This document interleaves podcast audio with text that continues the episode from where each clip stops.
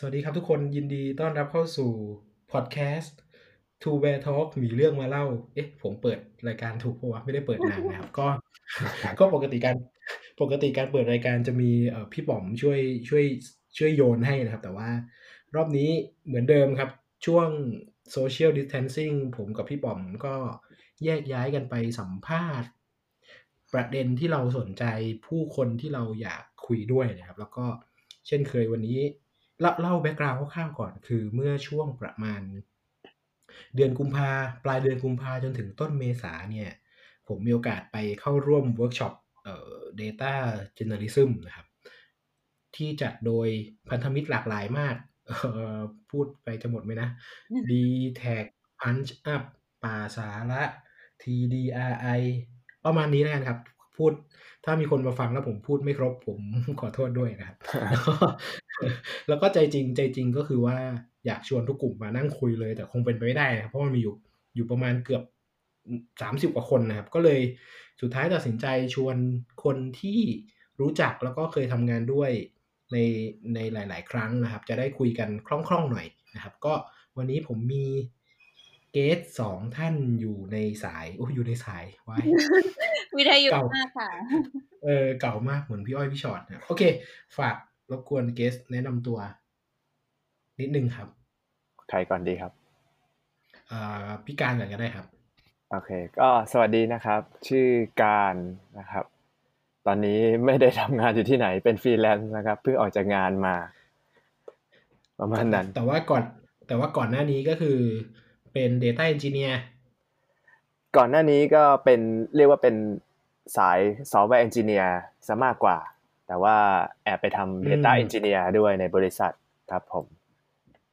อ๋อโอเคหลักๆก็ที่เก่าก็จะดูพวก Architecture ต่างๆ แล้วก็แอบแฝงเรื่องของ Data Engineer เข้าไปเรื่อยก็คือถ้าเอาพูดแบบภาษาเราก็คือแบบดู Data Pipeline ของของบริษัทอย่างนี้ป่ะครับๆใช่ครับดูผมถ้าถ้าเข้าถ้าออก structure ของมัน ใช่โอเค วันนี้เราจะมาพูดเรื่องเกี่ยวกับการจัดเก็บข้อมูลด้วยนะครับ ในองค์กร ภาครัฐที่เราไปหาข้อมูลกันมานะครับโอเคโอเคเอ่อทั้งสองทั้งสองฝากแนะนำตัวหน่อยค่ะ ก็ที่สองค่ะ ตอนนี้ทำงานอยู่ที่บริษัทบุญมีแลบค่ะ อยู่ตำแหน่งดีไซเนอร์ก็จะทำทั้ง UX UI แล้วก็พอดีที่บริษัทจะมีบางส่วนที่ทำเป็นแบบกึ่งกึ่งแชทบอทเนี้ยค่ะ ก็จะมีแบบทำ conversational design บ้าง หลักๆงานที่บริษัทก็จะมีทั้ง เอ่อรับจ้างผลิตซอฟต์แวร์ต่างๆ หรือหรือเป็นเว็บหรือเป็นซอฟต์แวร์ หรือว่ามีทำ product ของตัวเองด้วยค่ะ ส่วนใหญ่เอ่องานที่บริษัทก็จะเป็นงานที่มีเออเป็นชิ้นงานที่มีความซับซ้อนหรือว่ามีระบบอะไรข้างหลังบ้าน หรือว่าต้องการใช้ข้อมูลหรือ Data เนี่ยเข้ามา integrate กับตัวซอฟต์แวร์ ประมาณเนี้ยอืมใช่เพราะ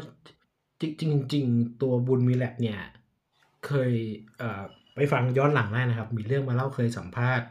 เอ่อพี่โจภูริพันธ์ค่ะซึ่งเป็น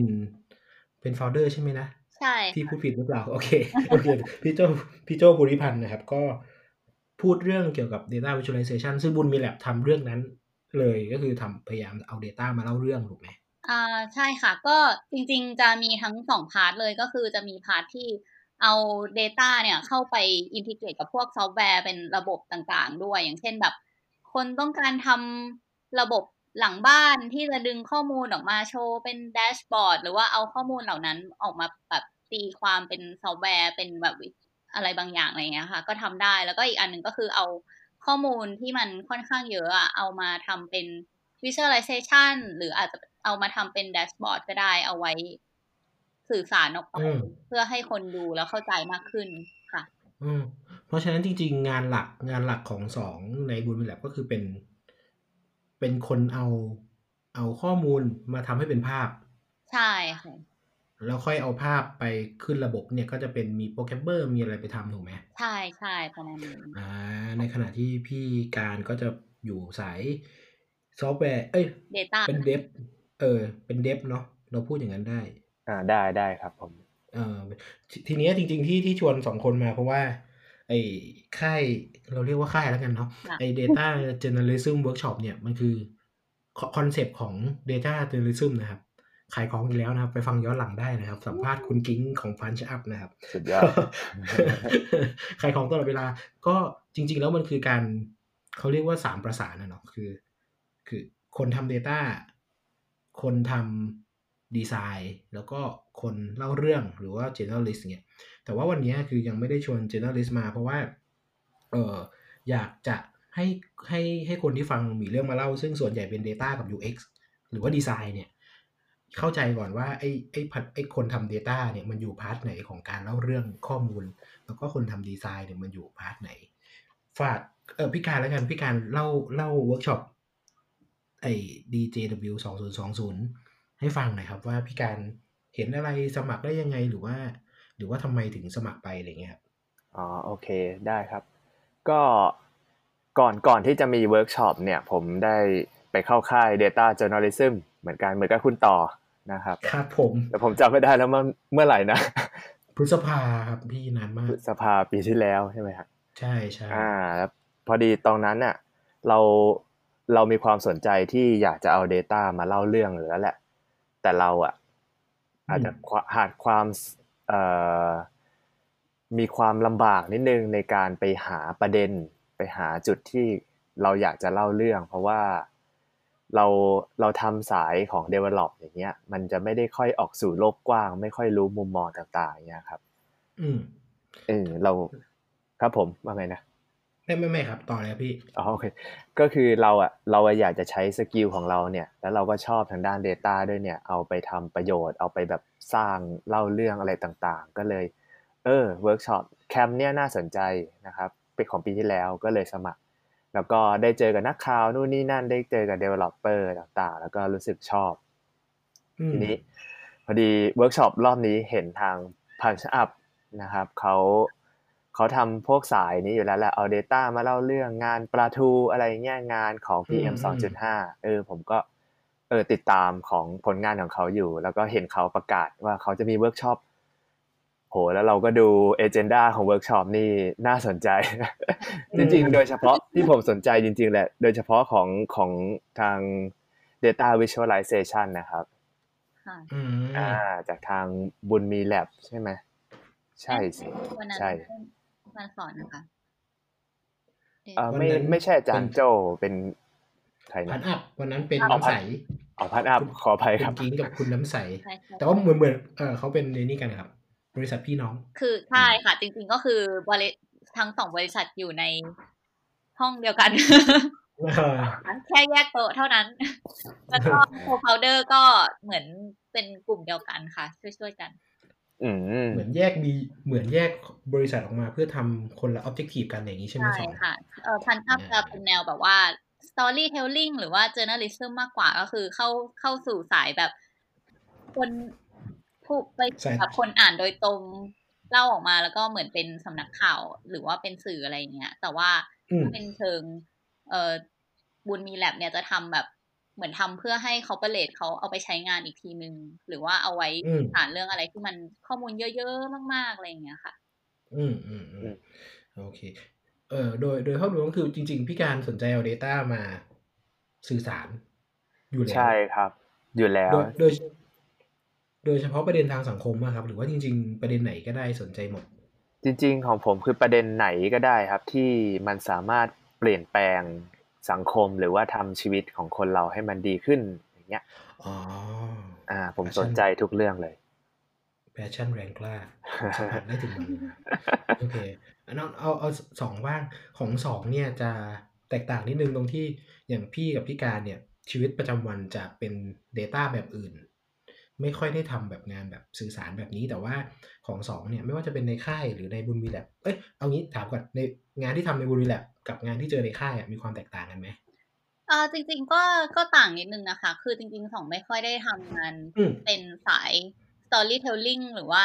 มาเล่าเรื่องอะไรขนาดเนี้ยอ๋อใช่เพราะว่างานที่ทำที่อ๋อออฟฟิศอะค่ะส่วนใหญ่ ถ้าเกิดไองานที่ใช้ Data นะ มันจะออกมาเป็นแดชบอร์ดอะ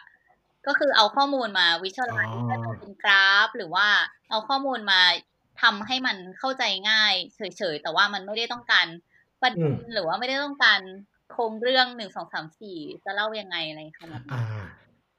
โอเคหมายหมายความว่าจริงๆแล้วไองานดี Data Design หรือว่า Data Visualize เนี่ยสองได้อยู่แล้ว แต่ว่า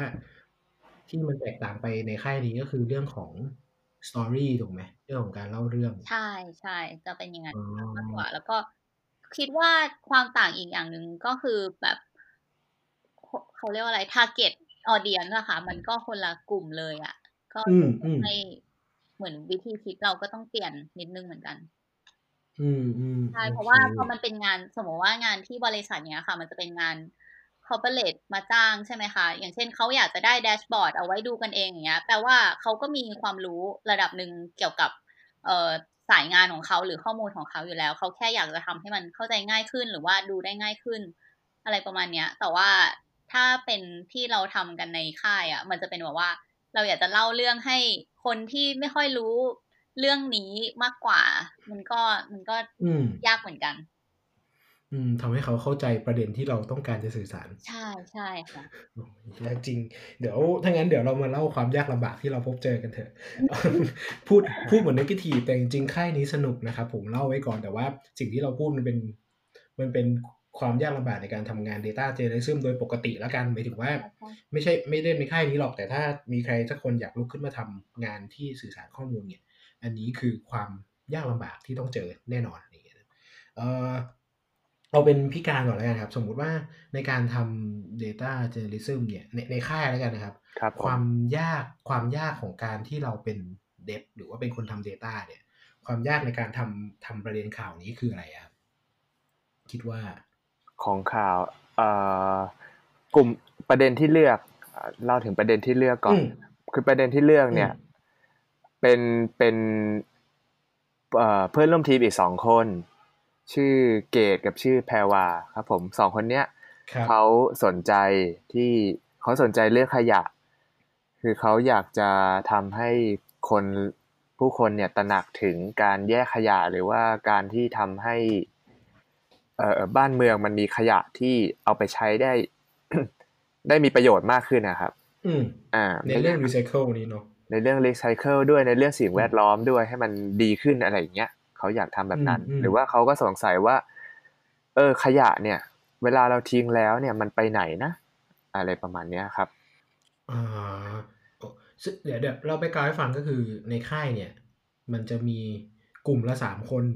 ซึ่งก็จะมีคนเป็น Data หนึ่ง Data หรือ Dev หนึ่งคนครับดีผมไซเนอร์หนึ่งคนแล้วก็นักข่าวหนึ่งคนถูกไหมครับ ใช่ครับผมอืมประเด็นประเด็นนี้ใครเป็นคนเลือกครับ นักข่าวเลือกหรือว่าช่วยกันเลือกหรือว่ายังไงอะของพี่การ ประเด็นนี้เอ่อดีไซเนอร์กับนักข่าวเป็นเขาจับคู่กันแหละ แล้วก็อ๋อผมก็มาร่วมกับเขาด้วยอ่าครับผมโอเคเออและทีนี้ความความยากที่สุดเนี่ยครับอืมอืมคือเรื่องของขยะเนี่ย มันมันคล้ายๆกับว่าเป็นเรื่องของ common sense ที่ทุกคนน่ะเหมือนจะรู้อยู่แล้วอืมอันนี้ผมไม่แน่ใจว่าผมตัดสินทุกคนว่านะ แต่ว่ามันเป็นประเด็นที่เราก็รู้แล้วแหละ ถ้าเราช่วยกันแยกขยะ มันก็เป็นเรื่องดีอะไรประมาณเนี้ยครับ อ่าอ่าเออทุกคนรู้อยู่แล้วแล้วว่าว่าทุกคนควรจะแยกขยะใช่ก็ควรจะทิ้งขยะให้เป็นที่เป็นทางอะไรอย่างเงี้ยอ่าอ่าอ่าโอเคตาวิเศษเห็นนะตั้งแต่เด็ก ทีเนี้ยเออเออความยากของมันน่ะ ก็คือคนทำเรื่องเนี้ย เยอะอืมเออเขามี Data อืมเขามี Data แล้วเขาก็มาทำอธิบายเรื่องขยะเนี่ยแบบว่าขยะกรุงเทพผลิตได้เท่าไหร่ไปที่ไหนบ้าง ส่งไปเผาส่งไปไหนเนี่ย คนทำเรื่องเนี้ยเยอะมากอ๋อมันมีอยู่แล้วเหรอครับ มันมีอยู่แล้วครับพผวกมข่าวพวกนี้ใช่อ๋อโอเคแต่ทีเนี้ยความยากเลยก็คือเราต้องหาหา Data แล้วมาดูประเด็นที่ที่จะเอามาพรีเซนต์ให้คเอ่อคนที่มาอ่านงานของเราเนี่ย หรือว่ามาดูงานของเราเนี่ย เขาได้ตระหนักรู้ในสิ่งใหม่อืม อืมๆอืม นั่นแหละครับ อันนี้เป็นความแสดงยากที่สุดของของกลุ่ม แสดงว่าก็คือการหยิบเอาประเด็นเก่ามาเล่าใหม่เนี่ย มันจริงๆไม่ใช่ประเด็นเก่าสิคอนเซปต์เก่า แต่ต้องหาประเด็นที่น่าสนใจจากคอนเซปต์นั้นออกมาใช่ไหมใช่ครับผม แล้วแล้วแล้วแล้วมีความยากในการร่วมงานในในฐานะมุมมองของของ dev เนี่ยมีความยากในการร่วมงานกับ กับนักข่าวกับดีไซเนอร์ยังไงบ้างไหมครับ ความ การทำงานร่วมกันเนี่ยเออผมมองอืมว่าคือถ้าผมว่าสำหรับกลุ่มผมเนี่ยมันเป็นเรื่องของเเอ่อเวลามากกว่า เวลาในการอืมมาซิงค์กันเนี่ย คือแต่ละคนนะผมเข้าใจว่างานยุ่งนะครับ งานงานปกติแล้วก็ยุ่งอยู่แล้ว แล้วเวลามาทำงานร่วมกันเนี่ยก็จะ เอ่อไม่ค่อยเรียกผมไม่เชิงแบบไม่มีเวลาหรอกแต่ว่าพ อมาแล้วอะ เราก็มันไม่ได้เบนสตอมกันอย่างจริงจังในระยะอืมเวลาที่พอสมควรเนี่ย มันก็เลยอาจจะอ่าไม่ได้ไอเดียใหม่ ๆ หรือว่าไม่ได้เอ่อมุมมองใหม่ ๆ อะไรอย่างเงี้ยครับอืมอืมอืมมันก็เลยเป็นความยาก แต่แต่แต่มันมันแต่ก็ว่าออกมาได้เรื่งนะรสื่อสารเรื่องอะไรอย่างเงี้ยเรื่องการสื่อสารเดี๋ยวไม่ค่อยมีเท่าไหร่อืมครับผมอืมอืมอืมอืมไม่ค่อยมีปัญหา ไม่ค่อยมีปัญหาหรือว่าอาจจะไม่ค่อยได้คุยกัน ไม่อ๋ออ๋ออ๋อไม่ผมคิดว่าไม่มีปัญหานะ คืออ่าอ่าโอเคในมุมมองของผมอะทั้งคู่อะครับ คือเขาเขาเก่งด้วยกันทั้งคู่แหละทั้งทั้งฝั่งเกตที่เป็นอืมนักข่าว แล้วก็แพรวาที่เป็นดีไซเนอร์เนี่ย คือเขามีความสามารถอืมสูงเออครับผมอืมก็คุยเลคุยง่ายครับ ไม่มีปัญหา โอเค งั้นงั้นเดี๋ยวจะมาลง detail โปรเจกต์อีกทีนะครับ เดี๋ยวไปถามได้สองคนได้ว่าครับ ได้ไปที่มุมมองดีไซเนอร์บ้างว่า การที่ต้องมาเจอกับนักข่าวแล้วก็ dev เนี่ยมันมีความยากง่ายยังไงบ้าง อืมคือจริงสองว่ามันมันยากตอนที่เราจะตั้งต้นทำงานเลยอะค่ะ คือคือต้องบอกก่อนอืมว่าที่บุญมีแลบอะค่ะ เอ่อพูดอย่างนี้ได้ไหมนะ คือส่วนส่วนใหญ่โปรเจกต์ในบุญมีแลบอะดีไซเนอร์จะเป็นคน lead อ๋อเหรอ ใช่ ก็คือเหมือนกับว่า จะเริ่มต้นคือดีไซเนอร์จะเป็นคนแบบทำ research ทำทุกอย่างจนกระทั่งไปถึงระดับแบบอ่าเรียงเรียงโครงสร้างเรื่องประเด็นต่างๆ จะหยิบอันไหนมาวางไว้ตรงไหน แล้วไปจนถึงขั้นว่า โอเค มีเอ่อโลไฟโปรโตไทป์ออกมาแล้วอะค่ะ แล้วเราถึงจะเอาสิ่งเนี้ยมาแบบคุยกันจริง ๆ จังๆ กับเดฟว่าอันเนี้ยได้หรือว่าไม่ได้อย่างไรบ้าง คือคืออ๋อเหรออ๋อแบบคนลีดระดับหนึ่งแต่ว่าคือไม่ใช่ว่าก่อนจะทำไม่ไม่คุยกันนะคะ ก็คือมีคุยกันบ้างแต่ว่าอ่าอ่าไม่ค่อยลงรายละเอียดอะไรอย่างเงี้ยก็คือเหมือนกับแบบโยนเพราะไปโอเค ดีไซน์ลองไปลองไปตั้งร่างออกมาเลยแล้วเดี๋ยวเรามาคุยกันบนแบบร่างดูว่าอะไรทำได้ไม่ได้อะไรปรับเป็นอะไรประมาณเนี้ย เพราะว่า key key value ของงานมันคือการนำเสนอตัวดีไซน์ถูกไหม ดีไซน์ก็เลยอาจจะต้องลีดเยอะหน่อย ใช่ค่ะ ใช่ไหมใช่อ่าแล้วโอทีเคเนี้ยของก็ของก็ติดไอสิ่งเนี้ย มาแบบมาในค่ายด้วย แล้วก็เลยเหมือนว่าอ่า แต่ตอนแรกอะ ก็ก็ก็เหมือนแบบเล็งๆอยู่ว่าเอ๊ยยังไงนะเหมือนพี่อีกสองคนเราเราก็ไม่รู้จักใช่ไหมคะ คนที่เป็นอืมเออเป็นเดฟกับเป็นนักข่าว คืออืมก็ไม่แน่ใจว่าสไตล์การทำงานเขาเป็นยังไงอะไรอย่างเงี้ยสองก็ไม่ได้อยากจะแบบ อยู่ๆก็พุ่งไปแบบ พี่คะมาอ่าเดี๋ยวหนูลีดเลยเดี๋ยวเดี๋ยวหนูแบบทำให้อะไรอยู่ๆเออมันก็กระไรอยู่ใช่ไหมใช่แล้วแล้วอีกอย่างอีกพี่อีกสองคนเขาก็แบบอายุมากกว่าอะไรเงี้ย ก็ไม่อยากแบบข้ามหน้าข้ามตาเลยขนาดนั้น ทีนี้แบบอืมกลายเป็นว่ากลุ่มอะ คือคือของเข้าใจว่าพี่อีกสองคนเขาก็ไม่ใช่สไตล์ที่จะลีดงานเหมือนกันหมายถึงว่า คืออ๋อแบบไม่ใช่สายนั้น ทีนี้ทำให้ในกลุ่มอะค่ะ มันไม่มีใครแบบลีดลีดโปรเจกต์อะ คือมันไม่มีอ่าทำงานใครหรือว่ามานั่งบอกกันว่า เออ เดี๋ยวต่อไปเราจะทำอะไรอะไรอย่างเงี้ย มันได้แค่ว่าอืมโอเคเรามีงาน ตอนนี้เราถึงนี่ละ โอเค เดี๋ยววันนี้เราจะลองคุยกันว่ามันจะออกมาเป็นยังไง แล้วก็แยกแบ่งงานกันไปทำแล้ว แล้วอืมใครจะเป็นคนรวมนะ แล้วถ้าเกิดไองานที่แบ่งออกไปทำแล้วมันขัดแย้งกันหรือว่าใครไม่เห็นด้วยยังไง หรือว่าตรงไหนมันต้องการฟีดแบ็กบ้างอะไรอย่างเงี้ย ไอ้ตรงเนี้ย มันแบบมันยากมากเลยที่ที่มันจะอืมพาโปรเจกต์ไปได้เร็วแล้วก็ในในแบบในช่วงเวลาที่เราไม่ได้เจอหน้ากันด้วย เพราะว่าเออพอดีมันก็มีช่วงแบบโควิดโควิดว่าเออด้วยอ่าใช่ค่ายมันก็ไม่ได้มีเวลาให้เราแบบมาทำงานอะไรกันขนาดนั้น มันก็ต้องทำงานนอกเวลาใช่ไหมคะ มันก็ต้องอืมอืมแบบผ่านออนไลน์นั่นแหละ เออซึ่งมันก็ลดความแบบ ซิงค์งานกันไปเยอะเหมือนกัน คิดว่าแบบเป็นความยากลำบากของการ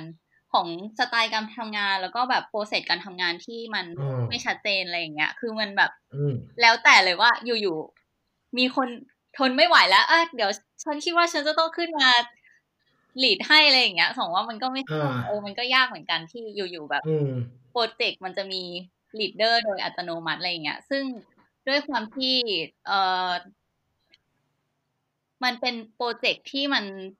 มีระยะเวลาน้อยเหมือนกันเท่าอืมสั้นมากใช่ก็คิดว่าถ้าพอมันยิ่งไม่ชัดเจนว่าใครทำอะไรหรือว่าใครต้องทำอะไรต่ออะไรอย่างเงี้ย มันอืมก็เลย เอ่อยากอะค่ะ มันก็ยากเหมือนกันที่มันจะเสร็จทันแบบที่เราคิดๆคาดหวังไว้ในใจ ใช่ อืมอืมอืม จริงจริงๆจริง ๆ เรื่องไม่มีคนลีดเป็นทุกทีมเลยนะ จริงๆเอ่ออาจจะไม่รู้ว่าทีมทีมพี่ก็เป็นเหมือนกัน เพราะเพราะว่า เพราะว่าเอ่อถ้าถ้าด้วยเซนส์คือเราเพิ่งเจอกัน แล้วเราก็เกรงใจใช่ว่าใช่เราก็เฮ้ยคิดความไปความคิดเราจะถูกไหมนะ หรือว่า เออเออเอ้ยเขาเขามีไอเดียหรือเปล่า แล้วพอเจอโควิดเข้าไปอีกมันกลายเป็นว่า พอเราไม่ได้เจอหน้ากันอะ เราก็ไม่ได้ ไม่ไม่ได้มีมีเวลาพอที่จะคุยกันว่าเราจะเอาอะไรเป็นที่ตั้งอะไรอย่างเงี้ย ใช่ใช่ไหมอย่างอย่างสุดท้ายอะ มันแต่ว่าจริง ๆ แล้วเท่าเท่าที่คิดอะไอดีไอนี้แบบแค่แค่ลองคิดดูว่ามันมันมีบางงานที่เอา Data เป็นตัวตั้งว่าแบบมี Data มีอย่างเงี้ยไปช่วยคิดหน่อยว่าทำอะไรได้บ้าง กับบางงานที่เอาประเด็นเป็นที่ตั้ง เราจะอยากพูดเรื่องเนี้ยไปหา Data มาประกอบหน่อยถูกไหมกับบางอันที่เอาแบบเฮ้ยเราอยากทำให้มัน Impact เราอยากทำให้มันสวยอะเออแล้วไปหาอย่างอื่นมาประกอบหน่อย ถ้าเกิดว่ามีที่ตั้งแบบเนี้ยโปรเจกต์มันก็น่าจะลื่นเนาะใช่แต่สองส่วนตัวสองอะค่ะ คิดว่าถ้าสำหรับโปรเจกต์ในค่ายนี้นะคะ คิดว่ายังอืไงมก็ควรจะแบบเอา Data เป็นที่ตั้งระดับหนึ่งว่าเรามีข้อมูลหรือเปอืล่ามแล้วข้อมูลมันน่าสนใจมากพอที่จะมาทำงานได้จริง ๆนะอะไรอย่างเงี้ย คือพออืมโอเค ถ้าไม่มีดีไซน์มันยังพอแบบทำเพิ่มได้ ไม่มีประเด็นเรายังพอขุดๆอะไรขึ้นมาเล่าได้ แต่ว่าพอไม่มี Data เนี่ย มัน ไม่ได้เลยอะอ่าเออเออเราจเราบอ่าจำได้ว่าเหมือนที่การเคยพูดว่าแบบเหมือนเสียเวลากับการหา Data หรือว่าเหมือนเพื่อแบบขุดเพื่อจะฟันธงว่าโอเค เดี๋ยวเราใช้ Data ชุดนี้แหละ มันแบบใช้เวลาเยอะจน เออไม่ได้ไปลงแรงกับโปรเซสด้านอื่นนะคะ ใช่ครับของอะก็เป็นแบบนั้นเหมือนกัน โอเคไอ้กลุ่มพี่อาจจะดื้อหน่อยกลุ่มพี่เอาประเด็นตั้งแล้วก็เนี่ยแต่ว่าพอเห็นไกด์ไลน์แหละว่ามันมี Data มาประกอบได้แต่ว่าเออสุดท้ายคือแบบอยากเล่าประเด็นเนี้ยแอบดื้อซึ่งสุดท้ายอะก็โดนคอมเมนต์เหมือนกันว่าประเด็นก็ไม่ได้แข็งแรงมากหมายถึงว่าประเด็นมันก็ซอฟต์ๆอะไรเงี้ยช่วงแรกๆนะอืมโอเค ถ้างั้นเดี๋ยวพอเห็นภาพแล้วว่าจริง ๆ แล้วถ้าเป็นในค่ายเนี้ยความยากของมันคือการที่ เรามาเจอคนต่างวิชาชีพและไม่สนิทอีกต่างหากอะไรเงี้ยใช่ใช่อืมแล้วแล้วแล้วถ้าเป็นเวลาทำงาน เออ แล้วถ้าเป็นในเรื่องไม่ถ้าถ้าไม่ใช่ในเรื่องเวลากับเรื่องลีดล่ะเป็นเรื่องเป็นเรื่องแบบพูดคนละภาษามีไหมสองอาจจะไม่ค่อยเจอ เพราะว่าสองอยู่กับเดฟเยอะตั้งแต่ทำงานถูกไหมแบบค่ะพูดพูดคนละภาษาแล้วกับกับนักข่าวล่ะ มีแบบเรื่องมีมองเห็นไม่ตรงกันบ้างไหมว่าแบบ เอ้ยพูดคนละภาษา ในฐานะที่แบบทำงานสามประสานแล้วมันพูดคนละภาษา มีไหม คือส่วนตัวในสองอะค่ะ ไม่เอ้ยขอโทษค่ะพี่การ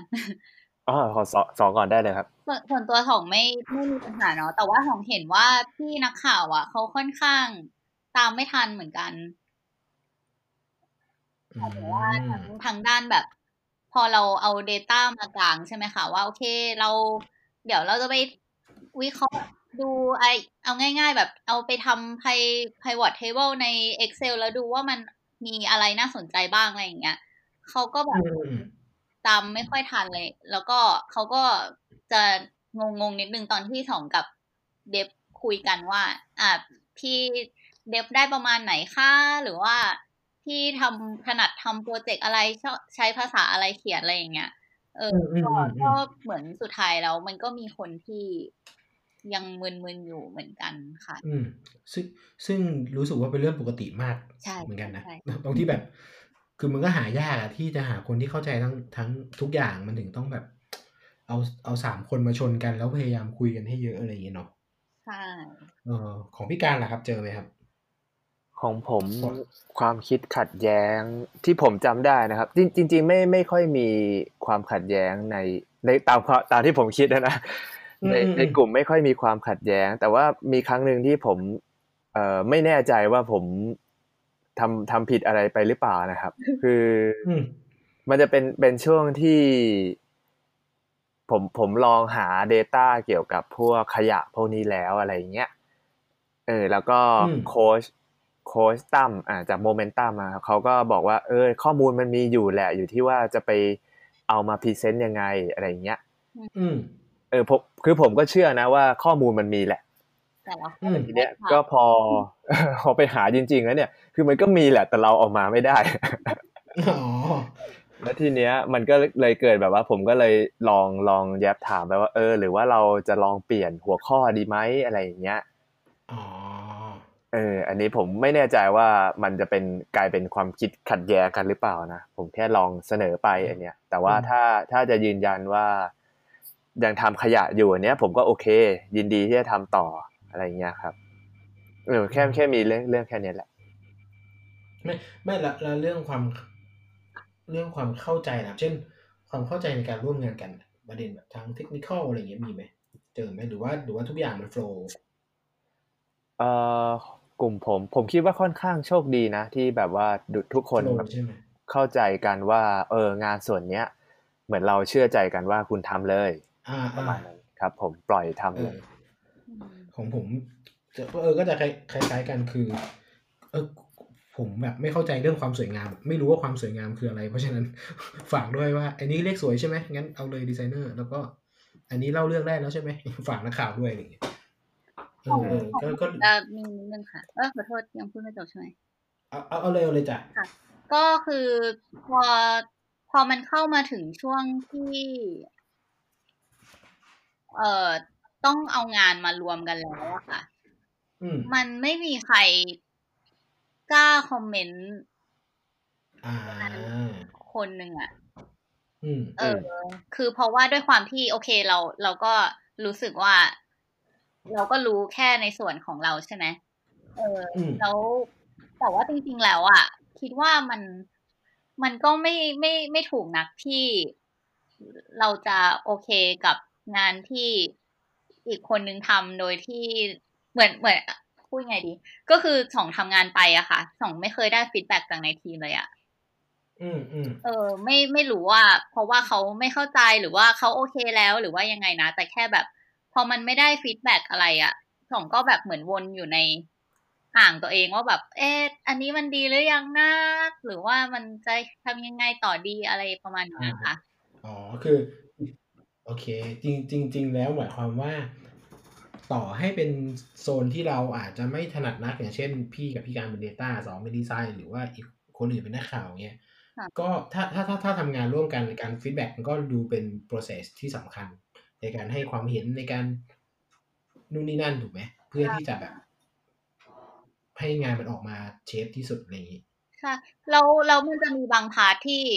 จริง ๆ ก็ไม่แน่ใจว่าใครควรจะเป็นคนทำกันแน่ อย่างเช่นเรื่องการจัดการข้อมูล Data อย่างเงี้ย คือพอดีว่าพี่ dev ในทีมสองอะค่ะเขาเป็นฟอนเอ็นอะคือเขาอ่าก็โอเคเขาก็อาจจะแบบไม่ได้เก่งเรื่อง Data มากแต่ว่า โอเคเขามีพื้นฐานเนาะเออ แต่ว่าเหมือน เหมือนเราก็รู้สึกว่า เอ๊ะแล้วมันควรจะโยนให้เป็นงานเดฟจริงๆหรอ เพราะว่าจริง ๆ มันก็ไม่ใช่สิ่งที่เขาถนัดขนาดนั้น ก็ไม่ใช่เออ ก็ก็คือไม่ใช่มุมทางของเขาอยู่ดีถูกไหมใช่ใช่ใช่ซึ่งเอออันจริง ๆ อันเนี้ยเป็นเรื่องที่อยากบอก ทุกคนเหมือนกันนะครับเอ่อคำว่าทุกคนหมายถึงว่า เอ่อสายสายอื่นที่ไม่ใช่สายเดฟอะครับอยอยากบอกว่าจริงๆ เดฟมีหลายสายมากนะครับหมายถึงว่าคนคนทำงานหลังบ้านมันมีหลายสายมาก อย่างอย่างพี่อย่างอย่างพี่การเนี่ยพี่การถือว่าเป็นเดฟนี่ถือว่าเป็นสายไหนครับ แบบแบ็กเอนอ่าฟอนเอนหรือว่าเป็นเป็นทางด้าน back end มากกว่าครับ อืมอย่างผมเนี่ยเป็น Data นะครับ ความหมายของของคำว่าเป็น Data คือจริง ๆ แล้วผมเขียนเว็บแทบไม่ได้เลย เพราะฉะนั้นมันจะเจอแบบว่า เออไม่ได้ทำได้ทุกอย่าง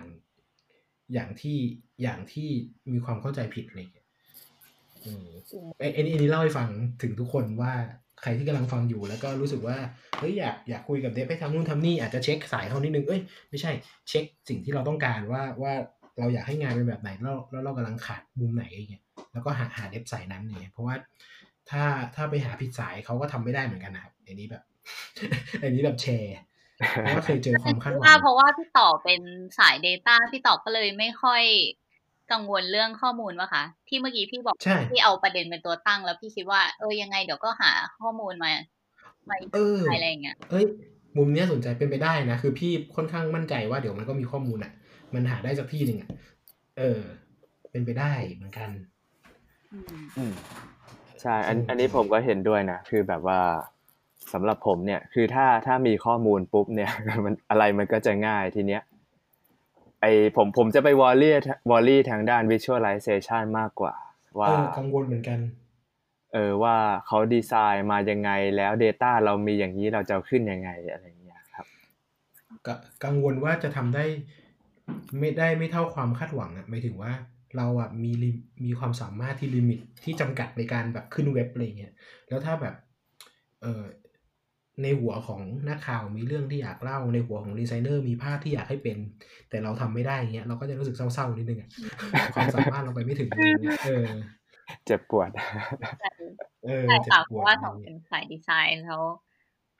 มันไม่ออกมาตามที่เราคาดหวัง เออเข้าใจได้นะ แต่นั่นแหละก็แบบ เออ เราก็รู้สึกแบบ เออทำไม่ได้ว่ะ เกิน skill ไปหน่อยนึงเออเออ โอเค ถ้างั้นลงลง project ของแต่ละคนดีกว่าแบบเนื้อเนื้อหาของของของพี่การคือขยะไปไหนถูกไหมส่วนของสองเนี่ยเป็นกลุ่มเอ่อสอสอย้ายพักใช่ค่ะโอเค ถ้างั้นเดี๋ยวเอาจากพี่การก่อนแล้วกันครับ เล่าถึงความยากลำบากที่เมื่อกี้ที่บอกว่า Data หาไม่ได้อะไรเงี้ย ไปเจออะไรบ้างอะไรเงี้ยแล้วสุดท้ายออกมาเป็นอะไร อืมอืมโอเคได้ครับเาคือตอนตอนแรกอะประเด็นโปรเจกต์เลยประเด็นประเด็นที่อยากจะ คิดกันอะหัวข้อแรกคือตั้งไว้ว่าขยะไปไหน เออแต่ว่าทีเนี้ยคุยกับโค้ชตั้มโค้ชที่มาจากโมเมนตัมนะครับ ก็คือ คุยไปคุยมาเนี่ย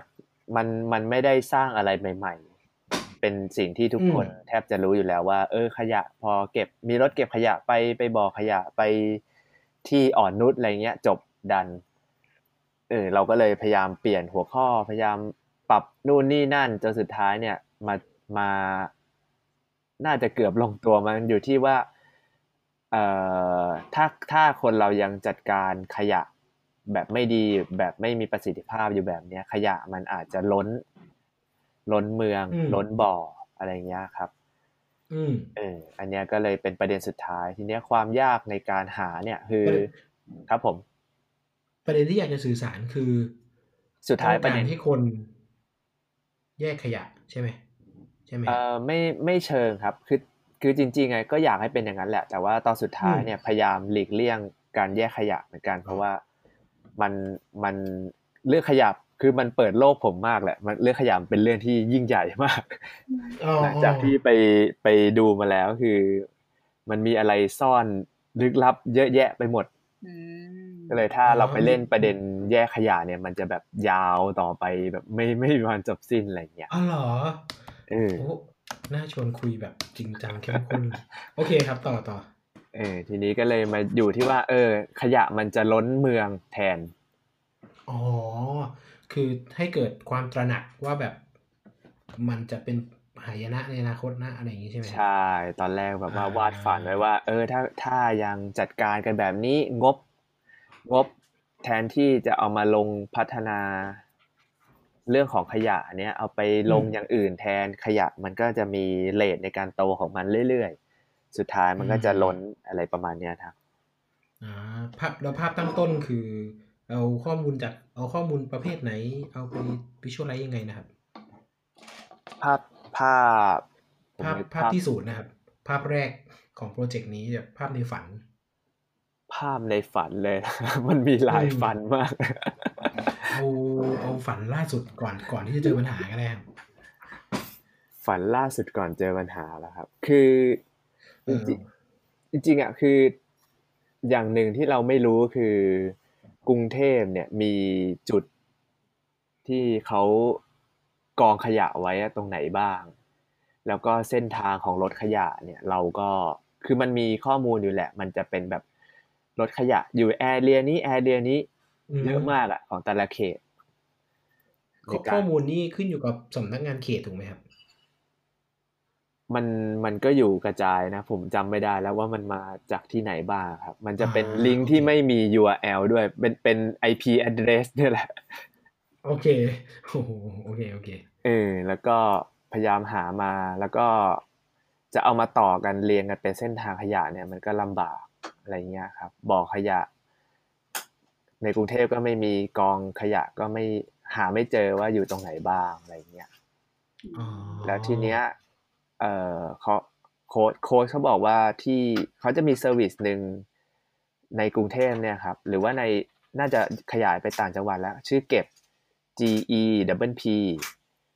อืมอืมอืมอืมอ่าเขาเขาจะทำ service พวกเนี้ยไปรับขยะมาขายแล้วเขาจะมีข้อมูลต่างๆ ในการ เอ่อดูว่าขยะไปไหนอยู่บ้างอะไรเงี้ยครับอืมอืมอืมก็เลยไปใช้ข้อมูลจากตรงนั้นแทนเหรอครับ อ่า ผมก็เลยโทรหาเขาเขาก็จริง ๆ อะเขาก็เล่ามาเยอะเขาเขาเปิดโลกขยะผมเนี่ยแหละแบบขยะมันมีนู่นอ่านี่นี่นั่นรีไซเคิลเล่าไปนู่น import อะไรเงี้ยอ่าโอเค แต่สุดท้ายเขาก็ตอบกลับมาว่า เนี่ยแหละ Google อ๋อก็คือลองหาดู ลองหาดูมี Google เนี่ยแหละอ่าแต่คุณต้องไปอะดูทีละอันแล้วก็ไล่มา ซึ่งตอนนั้นคืออาทิตย์สุดท้ายแล้วอ๋อโอเค เยี่ยมอ๋ออืแล้วแล้วแล้วแล้วแล้วสุดสุดท้ายคือไปได้ข้อมูลชุดไหนมาครับ ใช้ข้อมูลชุดไหนบ้าง สุดท้ายคือก็จากเอ่อสำนักมลมลภาวะชื่ออะไรนะ กรมควบคุมมลกรมพิษอ่าใช่ครับกรมควบคุมมลพิษนั่นแหละครับ ไปไปหาแล้วก็เขาจะมีสถิติปริมาณขยะอะไรพวกนี้อยู่อืมอ่าแล้วก็ไปเอาปริมาณขยะมารายงานของแต่ละปีเป็น PDF เนี่ยครับเอามานั่งแมนนวลกรอกใส่สเปซชีตเอาอะไรอย่างเงี้ยอ่าสเปซชีตครับ เอาหลักของเรา ตัวหลักของอ๋เราออ๋อแล้วแล้วสุดท้ายเล่าเล่าออกมาเป็นยังไงอะครับ หลังจากได้ข้อมูลแบบ จากกรมควบคุมมลพิษมาแล้ว ภาพสุดท้ายที่เห็นก็คืออยากจะเล่าว่าอ่า ขยะเนี่ยมันมันมีความโตในแต่ละปีปริปริมาณประมาณนี้ โตขึ้นเรื่อยๆนะครับ แล้วก็อืมเออเรามีรถเก็บขยะประมาณนี้บ่อขยะรองรับได้ประมาณนี้ แต่พื้นที่กรุงเทพแต่ละเขตมีปริมาณที่เพิ่มขึ้น เท่าไหร่ในแต่ละปี อ่าสุดท้ายก็อืมจะจะมาจบลงที่งบที่ลงไปเกี่ยวกับเรื่องขยะเนี่ยมัน make sense หรือเปล่าอืมนะครับอ่าแล้วก็อยากจะฝากไว้ว่า เออถ้าจริงๆอะพวกคุณสามารถช่วยเรื่องพวกนี้ได้อะไรอย่างเงี้ยก็จะฝากทิ้งไว้ข้างหลังว่าอ่าความอะว่า ว่าอยากจะแยกขยะหรืออยากจะทำอะไรอะไรประมาณเนี้ยครับ หรือว่าอยากจะผลักดัน เรื่องงบประมาณให้มาลงกับเอ่อเรื่องของการจัดการขยะให้มันมากขึ้นอะไรเงี้ยให้มันมีประสิทธิภาพมากขึ้น แสดงว่าตัวชิ้นงานเนี่ยก็คือจริง ๆ กระตุ้น กระตุ้นว่าถ้ายังคงแบบนี้ต่อไป มันจะไม่ไหวเอานะ ใช่ถูกไหมครับใช่ครับผมอ่าก็คือเอาข้อมูลมากลางกระตุ้นให้ดูว่าแบบมันจะไม่ไหวเอาใช่โอเค ของสองบ้างดีกว่าค่ะเรื่องการเมืองที่ ที่เวลาทำ Data Journalism ก็สนุกทุกครั้งนะครับเล่าเล่าเล่าให้ฟังหน่อยว่า เออ คิดอะไรโปรเจกต์เป็นอะไรตอนตั้งต้นอะไรบ้างอะไรอย่างเงี้ยค่ะก็คือจริงๆเอ่ออาทิตย์แรกที่ตั้งต้นมาค่ะ ไม่ใช่เรื่องการเมืองเลยด้วยซ้ำเป็นเรื่องแบบ อุบัติเหตุบนอ่าถนน แล้วก็เรื่องแบบทางเท้าอะไรอย่างเงี้ยอ่าเออ แต่ว่าพอดี แล้วทำไมมันเปลี่ยนไป เอ่ออาจจะด้วยความที่ว่า ทั้งสามคนไม่ใช่คนที่อินกับประเด็นเหล่านั้นแบบมาก ๆ จนถึงขั้นมีอินไซต์อะค่ะ เราก็เลยอ่าโอเคไปต่อได้ยากมาก เพราะว่าเราไม่รู้ว่าในปัจจุบันจะเป็นเรื่องแล้วมีคนสื่อสารเรื่องอุบัติเหตุบนท้องถนนถึงไหนแล้วบ้างวงการเขาเล่าไปถึงไหนแล้วอะไรอย่างเงี้ย ก็คือเหมือนตอนแรกๆที่เราคุยกันอะทั้งสามคนอะเออ หยิบประเด็นนี้ประเด็นนั้นออกมาอะไรอย่างเงี้ย แล้วก็โดนโดนแบบ โดนโค้ชเขาช่วยตบ ตบตบตบตบกลับมากลายเป็นว่า เอ้ยประเด็นที่เราคุยคุยกันอะมันมีคนเล่าไปแล้วหมดเลยอะอืมก็ก็จะคล้ายๆประเด็นขยะของพี่การใช่ที่แบบใช่เออมันก็ซ้ำๆอะไรอย่างเงี้ยเนาะใช่ก็คือเออเหมือนเราไม่ได้มีแบบอินไซต์ของประเด็นนี้อยู่แล้วแล้วอืมเราก็ไม่เราก็ไม่รู้ด้วยซ้ำว่าเราจะไปหาข้อมูลที่อินไซต์ค่ะ เหล่านี้ได้ยังไงค่ะอืมอืมอืม ก็เลยแบบว่าแยกย้ายกันไป แล้วก็เหมือนลองบอกว่า โอเค เดี๋ยวอาทิตย์หน้าลองลองกลับมาพร้อมกับไอเดียใหม่ก็ได้ อาจจะเป็นไอเดียเก่าก็ได้ว่าไอเรื่องประเด็นทางเท้าหรือประเด็นเรื่องอุบัติเหตุบนท้องถนนอะเราจะยังพอเล่นอะไรได้บ้างก็คือเหมือนไปทำรีเสิร์ชก่อน หรือว่าถ้าเกิดใครไปลองดูดูๆแล้วแบบมี ข้อมูลอะไรเพิ่ม หรือว่ามีประเด็นอะไรที่เราอยากทำเพิ่มอะก็เสนอมาได้อืมค่ะ ทีนี้กลารว่า เออสัปดาห์ต่อมาค่ะ ก็คือต่างคนต่างไปรีเสิร์ชมากลับมาพร้อมแบบประเด็นใหม่ ๆ อีกประมาณสิบประเด็น โอเค ใช่แล้วก็แต่เหมือนแบบช่างครูมามาพร้อมกับแบบว่าอะมาพร้อมกับสสถานะนิดนึงว่า ถ้าจะทำเรื่องเนี้ย ข้อมูลมันจะมาจากไหน แล้วพอเราพอจะทำได้หรือเปล่าอะไรอย่างเงี้ยค่ะ จนก็คือท้ายมันมาจบที่ไอ้เรื่องเนี้ย เรื่องสอสอย้ายพักอะเพราะว่า พอดีมีข้อมูลอยู่แล้ว แล้วข้อมูลที่มีอะมันเป็นแบบ Excel เรียบร้อยแล้วด้วยอืมอืมทุกคนก็คือก็แบบว่าเหมือนมองตาแล้วก็แบบอืมเอาอันนี้แล้วกัน เพราะว่ามันแบบเอาวันนี้ข้อมูลแล้วแล้วอย่างน้อยแบบทุกคนก็มีมีไฟที่อินกับการเมืองบ้างอะไรอย่างเงี้ยค่ะ อืมเออก็คือกลุ่มสองเนี่ย เอาประเด็นเอาประเด็นมาโยนฮัลโหลใช่ก็คือไอไอตอนแรกที่มีแบบสิบกว่าประเด็นอะก็คือหลากหลายมากเลยนะ คือมีทั้งแบบประเด็นด้านสิ่งแวดล้อมสังคมหรือเศรษฐกิจอะไรอย่างเงี้ยก็มี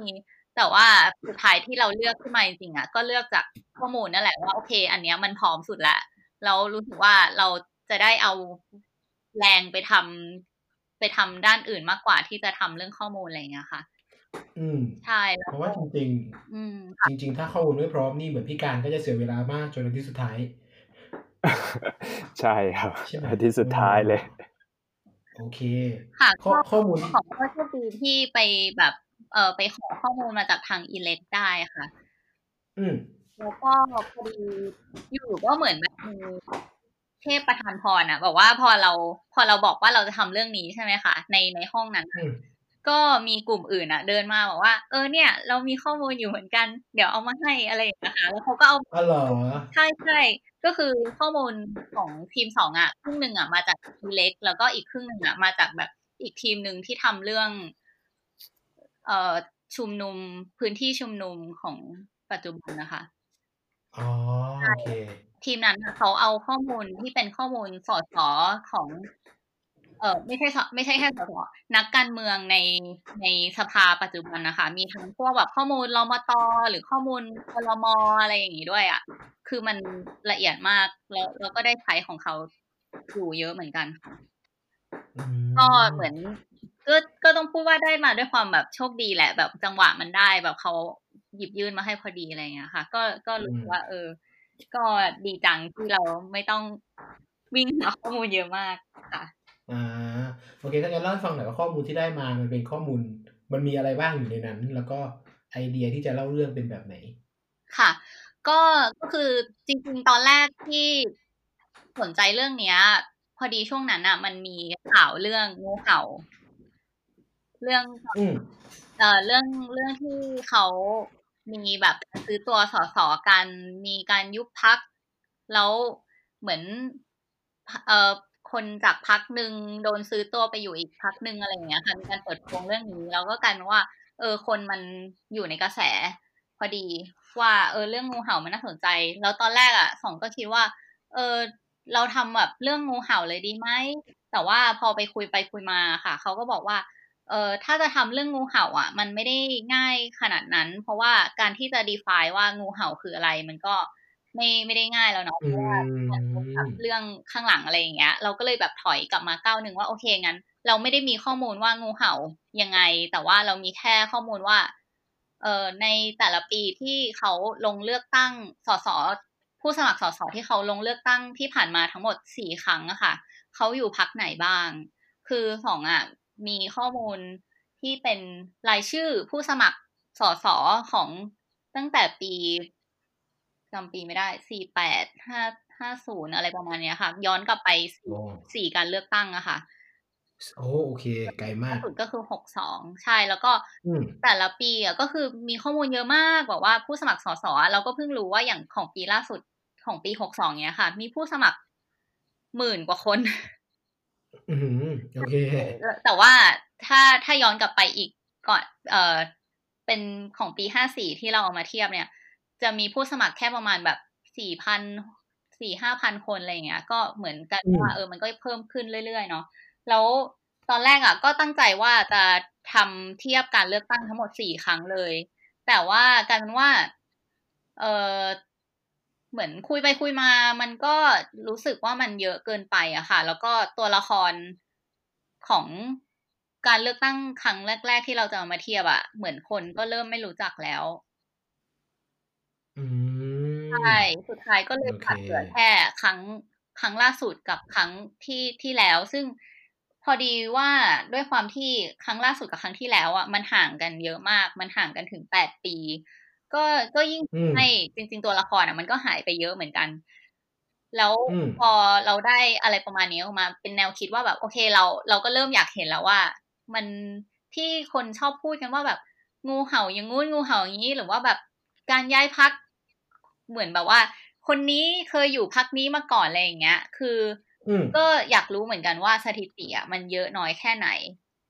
คือตอนแรกเราก็ยังไม่รู้ใช่ไหมคะ จนกว่าจะทำข้อมูลอืมอืม ใช่อืมแต่ว่าเราอืมเราก็คิดว่า โอเค ถึงแม้ว่าตัวเลขมันจะน้อยอะ แต่ว่า